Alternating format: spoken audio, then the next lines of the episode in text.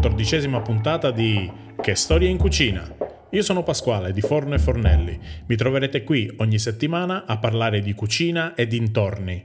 Oggi vi parlerò del tè, della sua storia, di come va consumato e di tanto altro. Ma adesso cominciamo! Il tè è una bevanda che viene dall'Oriente, dove si è diffuso secoli prima che arrivasse in Europa. Secondo le ricostruzioni storiche, la pianta è originaria della Cina meridionale e fino al VI secolo veniva usata per produrre degli impiastri per i dolori reumatici. Solo nell'VIII secolo il tè veniva bollito con il sale, diventando così una bevanda, consumata soprattutto dai dignitari di corte. A partire dal X secolo, sotto la dinastia Sung, il tè diventa molto diffuso, tanto da diventare una moneta di scambio in tutto l'impero. E proprio a partire da questo secolo il tè approda in Giappone, per mezzo di monaci buddisti che l'avevano conosciuto in Cina.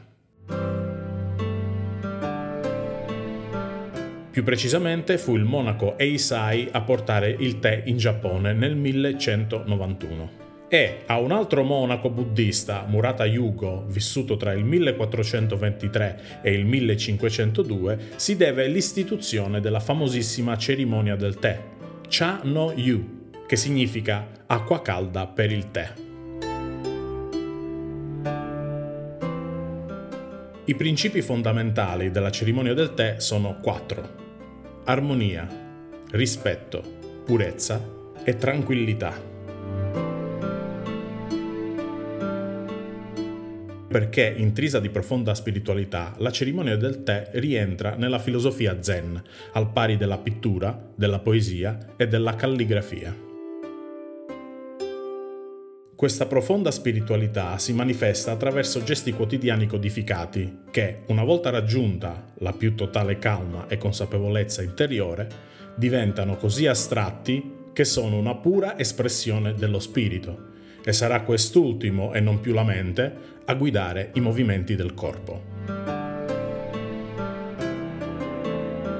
La cerimonia del tè si articola in tre momenti: kaiseki, un pasto leggero, koi-cha, tè denso e usu-cha, tè leggero.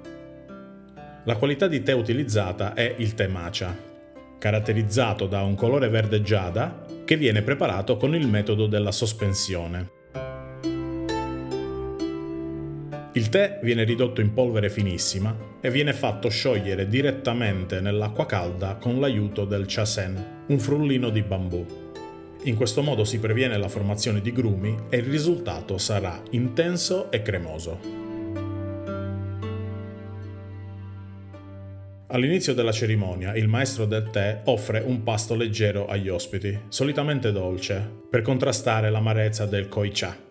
Così come i gesti, anche gli attrezzi sono perfettamente codificati. Teiera, frullino, tazza.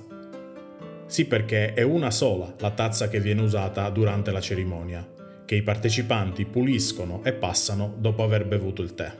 Anche le parole che gli ospiti possono scambiarsi durante la cerimonia del tè sono codificate in un frasario ben preciso. Ma lasciamo l'affascinante Oriente per ritornare in Europa, dove c'è una nazione dove il tè è diventato un'istituzione, il Regno Unito. Anche qui parliamo di un rituale, l'afternoon tea, che si pensa abbia avuto origine in seno alla nobiltà britannica. Pare infatti che questa usanza fu inventata intorno al 1840 da Anna Russell, duchessa di Bedford, che, soffrendo la fame fra pranzo e cena, si faceva servire del tè accompagnato da pane, burro e dolci.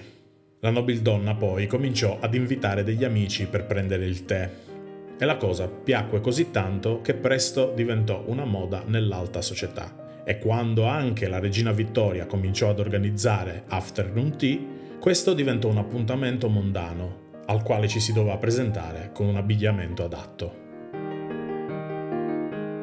Come nella cerimonia del tè in Giappone, anche nell'afternoon tea britannico vi è la presenza di cibo. Ma non è ben codificato, anche perché si possono servire sia pietanze dolci che salate.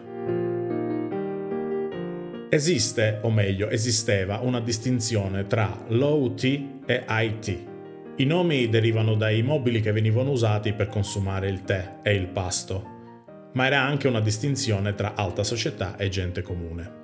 Infatti, il low tea veniva consumato su divani e tavoli dalle gambe corte, per questo si chiama low, in un orario che andava dalle 15.30 alle 17. L'high tea veniva consumato su tavoli comuni, dalle gambe lunghe, quindi alte, high, e molto più tardi, in quanto il pomeriggio era dedicato al lavoro. Quindi tea andava a sostituire la cena, con un menù più sostanzioso che oltre ai dolci includeva anche carne e verdura. Nel corso del tempo ovviamente l'afternoon tea si è modificato, ma alcune tradizioni si sono conservate. Per esempio, il tè si serve ancora accompagnandolo con stuzzichini salati oppure con dolci come torte, biscotti o i famosissimi scones. Gli inglesi prendono il tè con il latte. Questo però non deve mai superare il 20% del totale e va versato nella tazza prima del tè. Questo per non macchiare o incrinare la porcellana in cui viene servito. Per tradizione, lo zucchero, se proprio non se ne può fare a meno, deve essere servito in zollette. Ma su questo si chiude un occhio e viene servito anche in cristalli o sostituito da dolcificanti. L'afternoon tea inglese ha fatto scuola, ma è possibile organizzare un afternoon tea degno di questo nome anche in casa? Of course! La prima cosa da fare è scegliere la varietà di tè da servire. I più gettonati sono l'Air Grey o l'English Breakfast. Io per esempio preferisco il tè verde, ma è solo una questione di gusti, quindi è meglio avere a disposizione diverse qualità di tè e diverse teiere. Sì perché il tè va messo in infusione nella teiera. Non parliamo del tè in bustine, meglio utilizzare le foglie secche. E va servito in eleganti tazze di porcellana. Dopo aver seguito l'etichetta britannica, ci si può sbizzarrire con gli stuzzichini salati e dolci di accompagnamento. Dato che questo punto non è codificato, abbiamo mano libera. Adesso ti propongo un po' di ricette che faranno del tuo tea time un successone. Le potrai trovare tutte sul sito che curo personalmente, fornefornelli.it. Per quanto riguarda gli stuzzichini salati, potresti optare per dei tramezzini veneziani, che sono una preparazione molto sostanziosa. Oppure per dei rotolini di pancarré, alla mortadella o al salmone, o perché no, prussiane salate, volovan, sfogliatelle salate, girelle di pasta sfoglia, eccetera. Per quanto riguarda i dolci, potresti offrire dei biscotti al burro, come i canestrelli, dei biscotti morbidi al limone o all'arancia, dei brownies, oppure l'intramontabile torta di mele. E poi, come sempre, ci sono le regole da seguire. Il galateo. Sostanzialmente il tè si serve in salotto, su un tavolino abbastanza grande da poter contenere un vassoio, la teiera, la lattiera, le tazze con piattini, zuccheriera e tovaglioli. Gli ospiti dovranno tenere la tazza in mano e sulle ginocchia il tovagliolo. Se i partecipanti al tea time sono molti, allora sarà meglio servire il tè in tavola. Per imbandirla utilizza una tovaglia molto semplice, senza esagerare nelle cadute laterali, Posiziona poi una o più teiere, una tazza con piattino per ogni partecipante, una forchetta per i dolci a destra e il tovagliolo coordinato alla tovaglia a sinistra. Metti sulla tavola anche un piattino con le zollette di zucchero o la zuccheriera, la lattiera e un piattino con delle fette di limone. Anche se non si dovrebbe, ma il fine ultimo è sempre quello di mettere a proprio agio i tuoi ospiti. Completa la tavola con delle alzatine dove posizionare tutto ciò che hai preparato, dividendo le preparazioni dolci da quelle salate. È sempre il padrone di casa a versare il tè nelle tazze degli ospiti e non è costretto ad aspettare chi arriva in ritardo.